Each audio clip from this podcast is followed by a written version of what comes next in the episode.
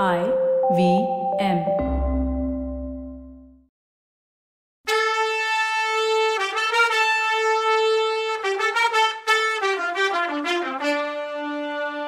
வணக்கங்க. நான் கவிதா பேசுகிறேன் வெல்கம் டு கதை பாட்காஸ்ட் சிவகாமியின் சபதம். இது எபிசோட் நம்பர் எழுபது.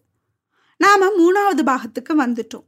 மூணாவது பாகத்தோட பேரு பிட்சுவின் காதல். இந்த எபிசோடோட டைட்டில் சோத்துக்கு செத்த படையாயிடுமோ வாதாபி பட?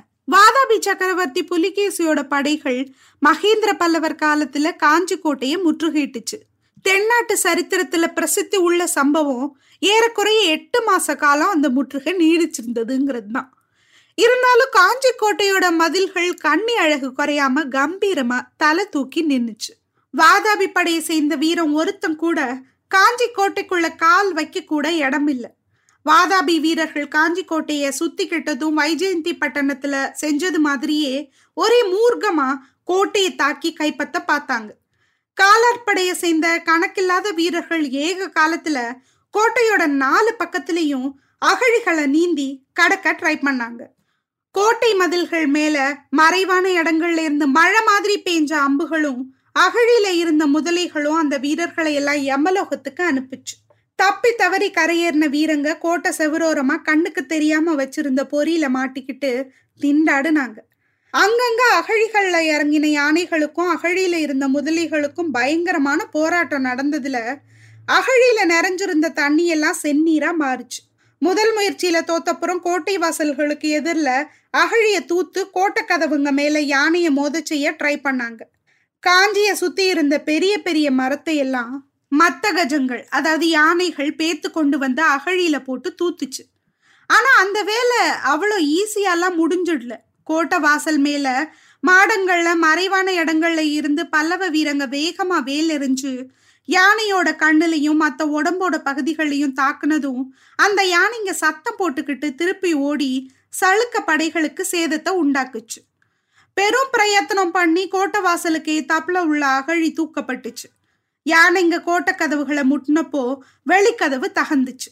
ஆனா வெளிக்கதவுகளுக்கு உள்ள எதிர்பார்க்காத அதிசயம் ஒண்ணு யானைகளுக்கு காத்துக்கிட்டு இருந்துச்சு. புதுசா செஞ்சு வச்சிருந்த உள்பக்க கதவுகள்ல நூத்துக்கணக்கான வேல்முனைங்க பொருத்தப்பட்டு இருந்துச்சு. இந்த வேல்முனைகள்ல வேகமா மோதிக்கிட்ட வாதாபி யானைங்க பயங்கரமா பிளிரிக்கிட்டே திரும்பி தங்களுக்கு பின்னால இருந்த காலாட்படை வீரர்களை எல்லாம் துவம்சம் பண்ணிக்கிட்டு ஓடிச்சு. பெரிய பெரிய மரக்கட்டைகளை வச்சு அந்த வேல இருந்த உள்கதவுகளையும் தகர்த்தாங்க சளுக்க வீரங்க. அப்படி தகத்துட்டு பார்த்தா கோட்டை வாசலை அடியோட அடைச்சிக்கிட்டு கருங்கல்லையும் சுண்ணாம்பாலையும் கட்டியிருந்த கெட்டியான செவரு இருந்தது. இப்படி ஏறக்குறைய ஒரு மாச காலம் கோட்டையை தாக்கி கைப்பற்றுறதுக்கு முயற்சி பண்ணி தோல்வி அடைஞ்சப்புறம் இந்த முற்றுகையை நீட்டிச்சு கோட்டையில உள்ளவங்களை பட்டினி போட்டு பணிய வைக்கிறதுன்னு புலிகேசி மன்னர் முடிவு பண்ணாரு. வாதாபி படைங்க காஞ்சியை சுத்தி நெடுந்தூரத்துக்கு கூடாரம் அடிச்சு தண்டு இறங்குச்சு. முற்றுகையை ஆரம்பிச்ச ஆறு மாச காலம் ஆனப்போ கோட்டைக்குள்ள இருக்கவங்களுக்கு என்ன ஆபத்து வரும்னு புலிகேசி எதிர்பார்த்தாரோ அந்த ஆபத்து வாதாபி படைக்கே வந்துச்சு. அதாவது உணவு பொருள் பஞ்சம் வந்துச்சு. லட்சக்கணக்கான போர் வீரர்களும் ஆயிரக்கணக்கான போர் யானைகளும் வண்டி இழுக்கிற மாடுகளும் ஒரே இடத்துல இருந்துக்கிட்டு எவ்வளோ காலத்துக்கு சாப்பாட்டுக்கு வழி பண்ண முடியும்? வடபெண்ணை கரையில இருந்து மெல்ல மெல்ல பின்வாங்கி வந்த பல்லவ படை வாதாபி படைக்கு சாப்பாட்டுக்கு எதுவும் கிடைக்காத மாதிரி நல்லா தொடச்சு விட்டு இருந்துச்சு. அது மாதிரியே காஞ்சியை சுத்தி ரொம்ப தூரத்துக்கு ரொம்ப தூரம் உள்ள கிராமங்களை எல்லாம் சூன்யமா விட்டுட்டு ஜனங்க போயிட்டதுனால வாதாபி படைக்கு சாப்பாட்டு பொருள் எதுவுமே கிடைக்கல. ரெண்டு மூணு மாசத்துல காஞ்சியை சுத்தி இருந்த காடுகள் தோட்டங்கள் எல்லாத்தையுமே வாதாபி அணைங்க தின்னு அழிச்சிருச்சுங்க அதுக்கப்புறம் அதுங்களுக்கு சாப்பாடு கொடுக்கறதுக்காகவே தேடிக்கிட்டு பழக்காத தூரம் போக வேண்டி இருந்துச்சு அப்படி போனாலும் அந்த வருஷம் கடுமையான கோடை வேற. பசுமையை கண்ணால பாக்குறதே அபூர்வமா இருந்துச்சு. இதையெல்லாம் விட இன்னொரு பயங்கரமான ஆபத்து அடிச்ச வெயில்ல வாதாபி படைக்க குடிக்க தண்ணி இல்லை. இதுல யானைங்களுக்கு தண்ணிக்கு எங்க போறது? அந்த வருஷத்துல காஞ்சியை சுத்தி ஏழு எட்டு காத தூரத்துக்கு இருந்த பகுதிகளில் அதிசயங்கள் நடந்துச்சு.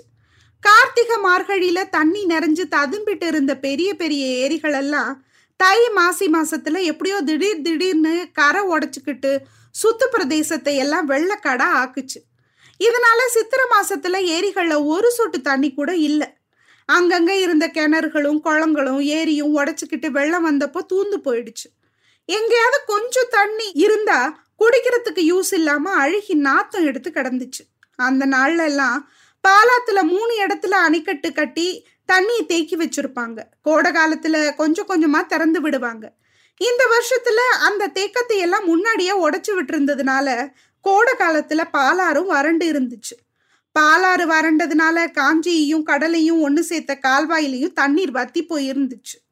கோட்டையை சுத்தி இருந்த அகழி தண்ணீரானா ரத்தமும் நினமும் சேர்ந்த சேர்த்து குட்டையா மாறி இருந்துச்சு அதனால வாதாபியோட லட்சக்கணக்கான வீரர்களுக்கும் யானைகள் குதிரைகள் மாடுகள் எல்லாத்துக்கும் பாலாத்துல ஊத்தெடுத்தே குடி தண்ணீர் குடிக்க வேண்டி இருந்துச்சு.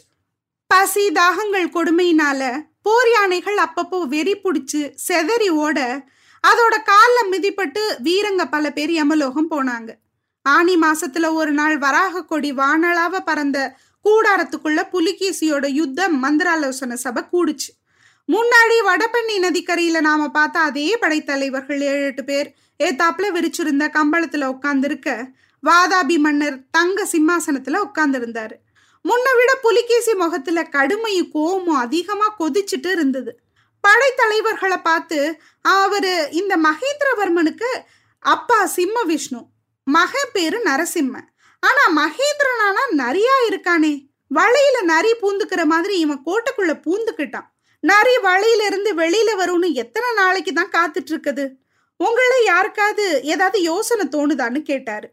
படைத்தலைவர்கள் அமைதியா இருந்தாங்க. ஒருத்தராவது வாயை திறந்து பேச துணியல. ஏன் எல்லாரும் அமைதியா இருக்கீங்க? வெற்றி மேல வெற்றி வந்தப்போ எல்லாம் நீ நான் போட்டி போட்டுக்கிட்டு யோசனை சொல்ல வந்தீங்க? இப்போ தேவை இருக்கும்போது வாயடைச்சு போயிருக்கீங்க?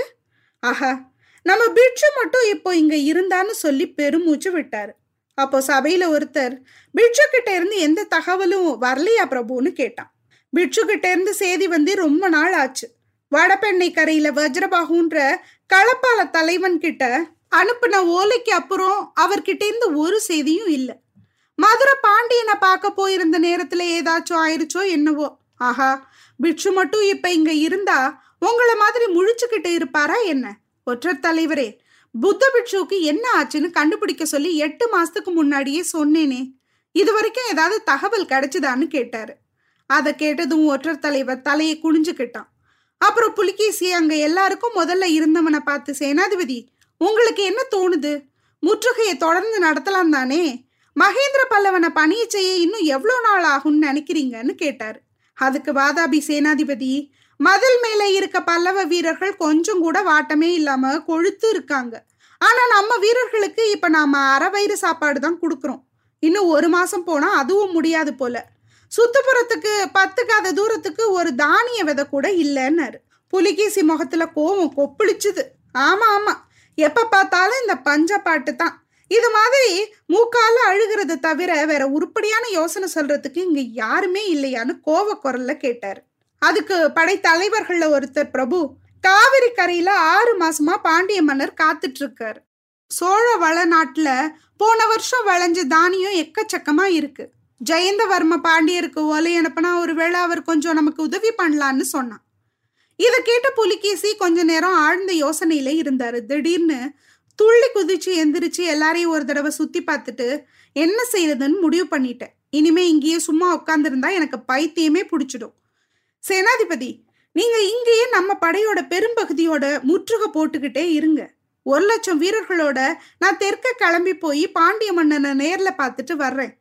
யானைப்படை என்னோட வரட்டும். ஆஹா வாதாபிலேருந்து கிளம்பினப்போ கொழு கொழுன்னு இருந்த நம்ம யானைங்க சாப்பாடு இல்லாம எப்படி மெலிஞ்சு போச்சு? காவிரி கரையில நம்ம யானைகளுக்கு நிறைய சாப்பாடு கிடைக்கும்ல அப்படின்னாரு. அப்போ ஒற்றர் பட தலைவர் பிரபு அப்படி சின்ன படையோட போறது நல்லதா? பாண்டியனோட நோக்கம் எப்படி இருக்குமோன்னு சொன்னாரு. அப்போ புலிகேசி பாண்டியனோட நோக்கம் என்னவா இருந்தா என்ன? அவனுக்கு நம்மளோட போர் பண்ண துணிச்சல் வராது. அவன் அப்படி கெட்ட எண்ணத்தோட உள்ளவனா இருந்தாலும் என்ன செஞ்சிட முடியும்? காவிரி கரையில ஒளிஞ்சுக்கிறதுக்கு கோட்டை ஒன்றும் இல்லை. எதிரி போர்க்களத்துல நிக்கிற வரைக்கும் எனக்கு பயம் இல்லைன்னாரு. அந்த வருஷ கடைசியில ஆனி மாச கடைசியில காவிரிலையும் கொள்ளிடத்துலையும் வெள்ளம் வந்துடுச்சு. வாதாபி சக்கரவர்த்தியும் அவரோட படையும் ரெண்டு வாரம் பயணம் பண்ணி கொள்ளிடக்கரைக்கு வந்து சேர்ந்தப்போ அந்த நதியில ரெண்டு கரையும் தொட்டுக்கிட்டு தண்ணி பிரவாக மாதிரி போயிட்டு இருந்தது கொள்ளிடத்துக்கு அக்கறையில சேந்தன் ஜெயந்தவர்ம பாண்டியன் தன்னோட சைன்யத்தோட தங்கி பாசர அமைச்சிருந்தாரு. அவரோட கொடும்பாளூர் மாதவ களப்பாளனும் சேர நாட்டு சிற்றரசன் இளஞ்சேரலாதனும் தங்கி இருந்தாங்க. பாண்டியன் தான் சகோதரிய மாமல்லர் கல்யாணம் பண்ணிக்க மாட்டேன்னு சொன்னதுனால பல்லவர் மேல கோவ வெறியில இருந்தாரு. காஞ்சி முற்றுக ஆரம்பிச்சு அடுத்து கொஞ்ச நாள்ல பாண்டிய பட காவிரிக்கும் கொள்ளிடத்துக்கும் இடையில வந்துருச்சு. பாண்டியருக்கு அந்த காலத்துல கப்பம் கட்டிட்டு இருந்த மாதவ கலப்பாளனும் சேரன் இளஞ்சேரலாதனும் ஜெயந்தவர்மன் கேட்டுக்கிட்டபடி தங்களோட படைகளோட வந்திருந்தாங்க. அந்த காலத்துல கொள்ளிடத்துக்கு தெற்கே இருந்த தமிழ் மன்னர்கள் எல்லாரும் பல்லவர்கள் கிட்ட பகைமையோட இருந்தாங்க. அதனால ஜெயந்தவர்மனும் இன்னும் ரெண்டு சிற்றரசர்களும் வாதாபி அரசனோட சேர்ந்துக்கிட்டு பல்லவ வம்சத்து மேல தங்களுக்கு இருந்த வன்மத்தை தீர்த்துக்க நினைச்சாங்க. இவங்களோட சமீபத்துல உறையூர் சிம்மாசனம் ஏறி இருந்த பார்த்திப சோழன் மட்டும் சேர்ந்துக்கல. பார்த்திப சோழனுக்கும் பல்லவராதிக்கும் பிடிக்கல தான். ஆனாலும் வடநாட்டுல இருந்து படையெடுத்து வந்தவங்களோட சேர்ந்துக்கிறதுக்கோ அவங்களோட உதவியை நாடுறதுக்கோ அவருக்கு மனசு இல்லை. மகேந்திர பல்லவரோட அப்பா சிம்ம விஷ்ணு காலத்துல இருந்து கீழே சோழ நாடு பல்லவர் ஆட்சிக்கு உள்ளதான் இருந்ததுன்னு தான் நமக்கு தெரியுமே. எது எப்படி போனாலும் இந்த சான்ஸை யூஸ் பண்ணி கீழே சோழ நாட்டை தான் பிடிச்சிக்கிட்டு பாண்டிய நாட்டோட சேர்த்துக்கிறதுன்னு ஜெயந்தவர்மன் நினைச்சாரு. ஆனா கீழே சோழ நாட்டு மக்கள் இதை விரும்பல. அவங்கெல்லாம் தலைமுறை தலைமுறையா சைவ சமயத்துல நம்பிக்கை உள்ளவங்க. சமீப காலமா திருநாவுக்கரசர் கைங்கரியத்துல மகேந்திர சக்கரவர்த்தியும் சைவ சமயத்துல சேர்ந்ததும் சோழ மக்களுக்கு அவர் மேல அன்பும் பக்தியும் அதிகமாயிடுச்சு. அதனால ஜெயந்தவர்மன் எதிர்பார்த்த மாதிரி சோழ நாட்டு மக்கள் அவரை உற்சாகமா வரவேக்கல இதனாலையும் பல மாசம் கொள்ளிடக்கரையில தேவுடு காத்து நின்னதுனாலையும் ஜெயந்தவர்மனுக்கு எரிச்சல். காஞ்சி நகர் முற்றுக வேற இவ்வளோ மாசம் நீடிச்சதுல வாதாபி சக்கரவர்த்தி மேல பாண்டியனுக்கு இருந்த மரியாதை குறைஞ்சு போயிருந்தது. இதனால கொள்ளிடத்துக்கு அக்கறையில புலிகேசி வந்துட்டாருன்னு தெரிஞ்சும் அவரை போய் பார்க்கல. எப்பா புலிகேசி அங்க பல்லவரையும் ஒன்றும் பண்ண முடியல. பாண்டியனும் உன்னை மதிக்கல. கிளம்பு கிளம்பு. அந்து போச்சு. கிளம்பு கிளம்பு. என்ன நான் சொல்றது? சரிதானே? அடுத்த எபிசோட்ல என்ன நடக்குதுன்னு பார்க்கலாம். அது வரைக்கும் நன்றி. வணக்கம்.